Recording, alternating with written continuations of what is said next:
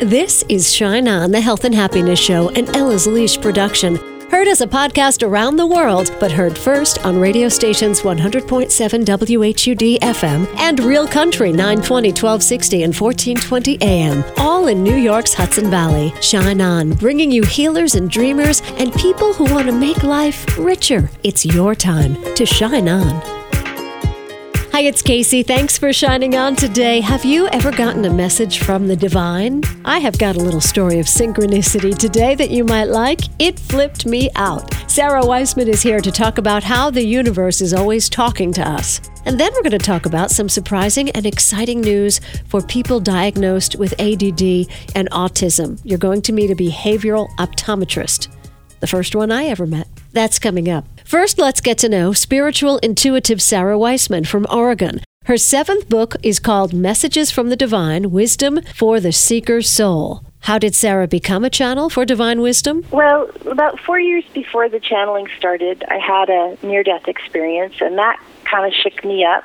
And then sometimes near death experiences cause your regular life to. You can't look at life you- the same way anymore? Exactly. And so nothing fits anymore. You don't fit in your old life. And um, so, about the time that all of that stuff was happening, um, the channeling just began. It's like I just kept getting more and more open. And uh, then one day, uh, it just started coming through in writing. Okay. So were you sitting there and all of a sudden your your hand just grabbed a pen or did you say, "I'm going to write some stuff down and see if these thoughts are mine or not?" You know, actually, this first time, and it hasn't happened that way since, but I actually saw an apparition, and I had no spiritual background at all at that time. I didn't know what the heck was going on. What did it look And like? because uh, it looked sort of like a hazy, a hazy person, Okay. and then because I'd been, you know, I'd been a journalist for a long time, and my first thought was, grab the laptop, get this down. I just um, grabbed the laptop, and this apparition or this being began to speak these messages. So this apparition, did did the mouth move and the words come out or did you just uh, intuit what was saying? What it I heard it in, yeah, I think it's more like I heard it in my mind's ear. Yep, gotcha. Yeah. And the yeah. apparition hung around for a while? This hazy apparition? Yes. Yep. Uh, I would say that first day, you know, it's been a long time, but many hours probably I was in that state. And then I would return to that same sofa and it would happen again. And then I, for a while, I thought it's the sofa. it's the magic sofa. Uh, but nowadays it's, um, I don't see an apparition and it's, I just lock into the channel and it's just a stream of knowing that comes through. Okay. And, Nowadays. and how often do you tap into the channel? Every day, once a week, when friends come over? Well, I would love to say I could do it on command, but it's really, I'm usually woken up, you know, like at three or four in the morning, and I'm sort of called to, hello there, we'd like you to take this down. Okay. And, and usually it'll be several several months of stuff coming through, being woken up early. Okay, and you say we, so this is a collective of people? Yeah, yeah. It's a collective of, I'm going to call them like light beings. Light they're not beings. very dist- they're not particularly distinct from each other. Do you do you they're not particularly distinct from each other. Do you live alone? No, no, I'm part of a I have a I have a family of a bunch of adult kids and my husband and so forth. And they say they see the light under your door and they say, "Oh, mom's up again talking to the light beings." I think they're still I think they're sleeping probably pretty soundly. Oh, Yeah. How's the family with all this? You know that that you're a channeler. Are they cool? Well, you know, it's been a long time, so uh they've all been kind of raised with uh this uh, this reality, you know, since they were little. Yeah, so I don't think they think too much of it. But sometimes, you know, the kids are like, "Ma, please don't talk to the light beings while my friends are here," and stuff like that. Oh, for sure, yes. Middle school especially. Yeah. Mortification, the idea, you know, what? Don't talk about that. Just be soccer. Talk about soccer. All right, I'm I'm taking you off topic, but I just enjoy the conversation so much. You are such a delight. What was the near-death experience? Oh, it was in a um, a plane incident, and uh, that's all I want to say because it. I don't like to get into the the details there, but it was a plane incident, and obviously we didn't die. But it was that kind of trauma that opens you up. Okay, so you had that trauma, you come back, you don't fit in your life anymore, you start to channel, and you had a hazy visitation, and now you and the light beings, you're pretty tight. So now you're writing books about the messages you get, or this latest book is about the messages you get. What does your collection of light beings want us to know? They want you, us to know two things uh, the idea of living from your soul or living from the perspective that you're a divine being instead of a personality and a body, sort of running the show. And the second thing they want you to know is that the universe speaks to us very directly all the time in multiple ways and that our uh, purpose here is to have direct connection with all of that communication, not just with spirit guides, but with nature and synchronicities and uh, the flow of events, all of this stuff. We are meant to be intimately speaking that language, that universal language, all the time. I feel the same way too. Like I talk to my plants like they were my pets. Mm-hmm. I get messages from my plants. Oh my God, I just said that out loud. Okay. Yes, of course. Talk to people and tell them, on behalf of the light beings, what they should be doing to tune into the messages from the universe. Some people like meditation, that's great, but a lot of people don't like that. So they can tune in to just nature, would be a good thing. Their pets would be a good thing anything that takes you out of that place where your mind is like, do this, do that, you're late, blah, blah, blah, blah, blah, blah. You want to get out of the place where your ego is running the show or your mind. And you want to get into that place where you're just sort of being a part of everything all at once. You want to just be fully present to everything all at once. All right, but how and can I trust? How can I trust what I hear? Well, you probably can't trust at the beginning, honestly. But as you sort of do this as an experiment, as you do it as an experiment, you um, begin to just see how uh, the communication starts to come back to you. The universe starts talking back, maybe with a synchronicity, maybe with a message, maybe with a knowing. And then you're like, well, I'll try it again. And then that works. And then I'll try it again. And pretty soon you're moving in this flow stream of just this continuous communication with the universe. Okay. Very, very lovely way to live. It is a lovely way to live, but you can't always stay in that groove. People can pop out of that groove. What's happening when we're frustratingly waiting for a message from the universe and we don't feel connected anymore? Well, that is this is the journey to to go to that place where you're always in this state of connection. So, just like, you know, the whole riding a bike, you just keep practicing. Just keep opening to those possibilities. Um, it's a journey. It's a journey of of personal and soul growth to get to this place. Okay. But the point is to try to just like give it a shot, even if you're not sure if it's going to work, even if you don't believe it really. Just give it a try. And synchronicity, what do those kind of messages look like? Oh gosh, synchronicity um, could be anything, but uh, usually people see these, especially internet is a great way. These emails come pouring in, or these uh, things we notice. The the universe is very good at sending us little signs. It used to be in books, and now now it's in our phones and our computers. These synchronicities come in, and instead of just thinking, "Oh, that's random," follow it. Follow the little breadcrumbs a little bit and see where it takes you. Do it as a an experiment um, without too much attachment, and just begin to notice the universe is actually attempting to guide us toward really wonderful things if we choose to follow. The universe wants to guide us to wonderful things if we choose to follow. So that is Sara Wiseman, who says, pay attention to synchronicities. They're messages from the divine. I recorded that conversation with Sarah last Friday, and after I turned off the tape, I said, Sarah, I wish you lived closer because I'd love to have a friend like you. And she said, Well, Kacey, I do have one friend in the Hudson Valley who I may visit soon. Perhaps we can meet. And even though the Hudson Valley is 7,000 square miles, I said, Who's your friend? And she said, Christopher Radko. If you're a regular listener, you know Christopher Radko was last week's guest. I wish I had the tape rolling on that because you would have loved my scream. I'll take that synchronicity to mean I am on the right path, talking to the people I'm meant to talk to. Hi, it's Kacey, and this is Shine On, the Health and Happiness Show. Join me Thursday night coming up April 26th for a free evening of inspiration at the beautiful theater inside the Ossining Library. Sunday, May 6th, we have a free walk and talk in Garrison going out in the woods.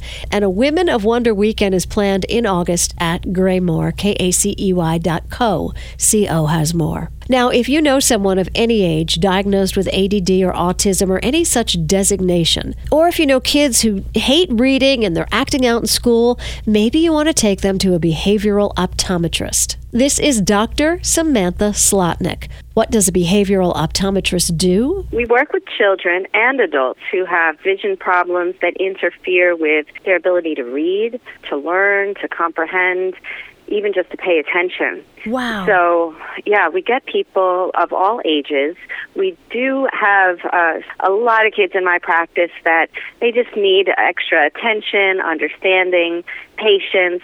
For example, a patient may come in and the parent says, the kid is misbehaving every time that they are being asked to sit down and read or do a worksheet or, you know, try to do some handwriting exercises is there something going on in the visual system which is making it uncomfortable for them? Because it's only in these situations where my child is acting up. There's often problems right. in visual comfort, and a child doesn't know to say, I don't see comfortably. They just avoid the task and create other intrusions on the task. It sounds to me like it, this would be just a field ripe with misdiagnosis in terms of can people, can kids be diagnosed with ADD and things like that when they really just well, have you a, hit yeah, you hit the nail on the head. right? Yeah, um, because there, there's actually there's studies out at this point that show that many of the symptoms of ADD, ADHD, and convergence insufficiency, which is trouble using the eyes as a team at near, many of these symptoms overlap almost one to one. So how do you discriminate if there's an attention problem or just a um, visual input and gathering problem? The answer for some parents is when when they say something to me like, I don't know, my child is smart in everything but school. Yeah. My child is smart in everything but school. It takes hours to do what should be 20 minutes worth of homework. Those are suggestions that there there are problems with the interaction, but that smart in everything but school tells you that the child is probably able and willing and interested in learning, but there are situations in which they are preferring not to uh, set their mind to the task. And then it's a relatively straightforward process to identify is there a visual problem that contributes to this discomfort at near point, which makes them choose to act up in the um, scholastic and academic situations. Wow. And when there is, sometimes it's so simple. I mean, I, I can tell you so many cases where I just give a pair of reading glasses and the behavior changes. Right. You know, it's, it opens a whole new lease on life. And the the thing is that it's often not picked up at a pediatrician when a, a parent goes for a screening and the child says, uh, you know, the child reads a 2020 line and the, the pediatrician or the, the assistant says, oh, vision's fine, right. but that's not vision, that's only eyesight. And so they're not getting a comprehensive vision screening, certainly not in the way that they use their vision in the classroom. Right. They're, they're going off with a uh, false sense of security that everything is hunky dory and fine, and and my kid's vision is checked out. Eyesight isn't vision. I mean, that's no. right, right there. That's a, a big statement for a lot of people to just digest. Let's go back to when you say it's fairly simple. So when people mm-hmm. come into you, it's fairly simple to distinguish if they have um, these these what do you call them? Vision? Well vision dysfunctions there's um, there's a variety of different diagnoses but globally these are problems that affect the ability to focus efficiently and effectively. So when I say focus, I don't mean mental focus, but inside the eyeball itself is a lens that changes shape with muscles that we use to, to adjust whether we see clearly for far or for near. And most people rub up against that when they start to get into their 40s or 50s, and uh, we say their arms get too short. They start holding things farther and farther away to see it clearly because they're having trouble adjusting their focus at near point. So the average adult will not see this problem in their young years if everything is, is working smoothly and as it ought to work. But when I write a prescription, that's the same as I would write for a middle aged adult, but I'm writing it for a child to help their focusing system. That's sometimes, uh, you know, because they have trouble controlling the focus. So they may not have developed that skill of muscle control. Kind of like a camera on autofocus, where the, the autofocus is on the fritz and you see it kind of zooming right past the clear spot. Yes. We have better cameras nowadays than we used to, but if you can go back a decade and remember, oh, this camera's not working right, it's just going right past the focusing point. And so that would make it really uncomfortable for a child to sit and read or to sit and do their math homework. Right. So, So, maybe yeah. there's nothing wrong with their brain. It's something Right. with a muscle inside the eye. And it's not just the muscle, it's really neuromuscular. So you work with different tools that Mm-hmm. so that retrains the neural pathways in their brain. Yes, Okay, Said great. perfectly. What are those tools? they include lenses where we give them an opportunity to make an adjustment or change.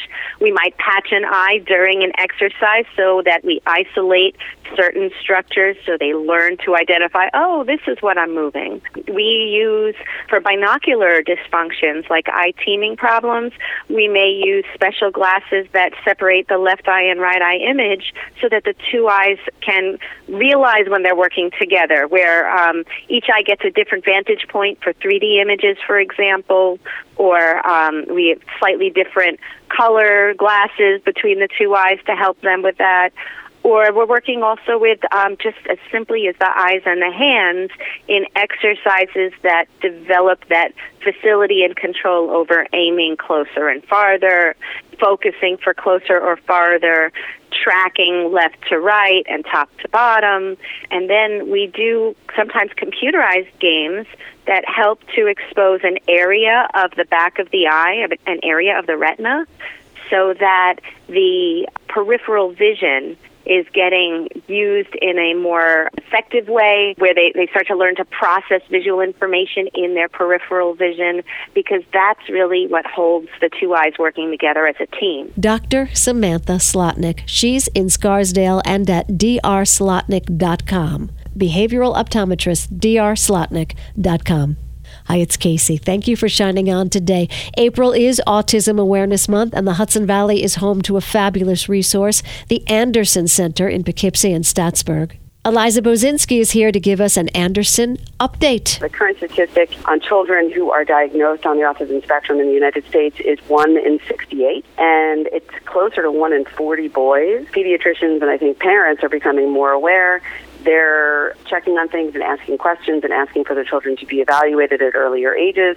And what's available to help people with autism, especially at younger ages, I think has grown so significantly that there's a new sense of really wanting to know if your hunch is correct because there's you know one one thing that's been proven time and time again is that early intervention can be very effective. So early intervention, can we say early intervention can help with a reversal of the symptoms? I have heard that. I, I personally, I have not experienced meeting anybody who you know had autism and then no longer does. Mm-hmm. But I've definitely read articles and heard from fa- some families that their child was initially given a diagnosis and then that diagnosis was removed. Typically, I think if that's going to happen, that person is probably falling on the very higher end of the spectrum. Autism is a spectrum disorder, which means that there's an enormous range of how it might affect any individual. The people that we serve at Anderson tend to be very, very challenged, but there are people who used to have a diagnosis, uh, it was called at one point Asperger's syndrome. That's kind of moving away. Now it's really being referred to as higher functioning autism. Look, you know, anything is possible. Early intervention, I think, has demonstrated efficacy in the realm of, I think, really reducing socially significant behaviors, increasing communication skills, eye contact, a lot of those things that really make the difference in terms of a quality of life Right. um, and the ability to you know get through school and uh, hold down a job. Many of the things that we find that even for people who are on the higher end of the spectrum, um, who can make it through maybe a structured college program, when it's time for them to move out and be independent and live on their own and uh, and, and hold a job, those challenges creep up, and it's people call them soft skills, and they can get in the way of receiving feedback from a supervisor and knowing how to deal with that right. without you know exiting the situation. So, so I think you know all those things are, are extremely important. And um, I used to work in early intervention years and years ago before I was at Anderson, and so I can definitely attest to the fact that it can that can make a difference for in a lot of ways for children dealing with a lot of different issues. We've learned so many words as we've become educated through Autism Awareness Month. And there's another one, soft skills, and that refers to soft skills are really those things that, that again, if you think about it in your own life, it's you know interacting with people. So you know, Kacey, you and I see each other because sometimes I come and record Anderson's radio show down you know by you guys, and so we chat in the hallway. You know, we say hello, we make eye contact. Um, when our when our bosses have to give us some feedback, they may call us into their office. We may have a slightly uncomfortable conversation, but at the end of the day, generally speaking, we know that that person's trying to get the best out of us. Uh, we're not fired. Right. Um, you know, we're we're going to come back the next day. We're going to try to apply what we've been given feedback on. Soft skills are, are those types of skills where you can where, where your job becomes rewarding and interesting and, and often fun because you're working with around with and around other people in a in a positive way. Soft skills can also mean that you understand that part of your supervisor's job is to give you feedback, and it's not always going to be that you're the best employee that ever existed on the planet. Sometimes it's going to be you need to work in this area. Because those are all connected to our social skills as human beings, those can be heavily impacted along with many other things when you're on the spectrum. Hmm. And if you're a person who can't who hasn't developed the skills to handle that or to know what to do with that without it eating at you or making it so your anxiety goes through the roof and you really can't be in that situation anymore, you might walk away or put yourself in a position of having to leave a job that otherwise may have been perfect for you. right. Um, so that's what I mean by soft skills, and that's just one example. It's, it's, it's very much the, the person-to-person interaction that really makes life interesting. Right. Now, Asperger's, you say that term is going away. In place of it will be. I think people have interchangeably used uh, higher functioning autism or the you know higher functioning end of the spectrum versus Asperger's syndrome. Asperger's syndrome was named after a, a person named Hans Asperger many many years ago. I, but yes, I believe in the Diagnostic and Statistical Manual that, that comes out every 10, 15 years that Asperger's syndrome starting to not be as used as often, uh, and and doctors when giving a diagnosis are going to diagnose somebody who you know ha- for you know as having autism or being on the autism spectrum or having autism spectrum disorder, and then within that diagnosis is the is where that individual may fall on the spectrum, as Yeah. opposed to there being an additional name of a separate disorder. Everything has changed with autism. It used to be something we didn't talk about much. Now I have friends with Asperger's and other things who post about it. You know? Yeah. Yep. this is how I, I- am. yep. This is what I grew up with. And you know, and they're and they're educating us. I get so excited when I see that. I, I think that that you know I, I I'm such a sometimes I simplify things because it just makes sense and in my heart and my head and and I feel as though what we're seeing right now is people doing the right thing right and left. I, I just and and one of the things that that I think is going to change the world is people with autism and people who identify as somehow different or or I don't even know what the right terminology is anymore. I don't want Right. to. I don't want to. You know, I don't even want to throw it out there. But that there, you know, that there's a level of this is who I am. Yeah. That is what makes life interesting. So I, I love it for the same reason. Um, I, I think those folks were always around us. We were always interacting with them. They were our neighbors. Um, but what's happening is there's a sense of empowerment um, and individuality that is, I think, societally just looked at as more okay now. Yeah. And without that, we really, I think, we're facing some some very scary times. Yeah. So th- those people, to me, are the leaders. They are the next generation of what's going to uh, change the world, and anything that we can do as a community. You know, one, that's why I have a radio show for Anderson is because I want to interview those people. I want to have the, you know give whatever platform I can give to have them tell their stories and share their share their experiences. And what you come down to is we're much more alike than we are different. And I know that that's said all the time, but it It's bears true. repeating. And bears repeating. All right, and what we can do is support what you do at the Anderson School. So I know you have some dates coming up. So tell us how we can participate. Foremost, I want to do a shout out to Jamie and Larry at uh, at Mill House Brewing Company. They are awesome, and they've been partnering with us for the last several years around Mr. Anderson Ale. Throughout the entire month of April, they serve, uh, and actually, their servers educate uh, their patrons about Mr. Anderson Ale, which is a delicious beer brewed by Jamie and Larry a few years ago with the grandson of our founder, uh, a man named Vance Gage, who was Dr. Anderson's grandson, and also a beer aficionado. And he got to come and brew, brew this beer. And every April, they sell Mr. Anderson Ale at Millhouse. And for every pint that they sell in April, a dollar comes to the Anderson Foundation, which uh, really helps us and helps provide opportunities uh, for our students and adults in what we do. So please get out there if you're looking for a great, great place to go. The food is great, the atmosphere is great, and, and ordering it at Mr. Anderson. You can get growlers to go. It's a lot of fun there. So shout out to them. We appreciate that very much. Very good. We also have a couple of 5Ks coming up. Then on June 21st, we have our annual golf classic. Uh, a little farther out, on November 3rd, we're going to have our annual gala, which is being held at the Grandview in Poughkeepsie. Like us on Facebook, and again, our website, Anderson Center for Autism.org. Eliza Bozinski from the Anderson Center for Autism. Support them. Find out more at andersoncenter.org. And our thought for the day, inspired by spring, which I think is finally here as I see things are starting to grow, is from Maya Angelou, who said, Dare to let your dreams reach out beyond you. Have a great day.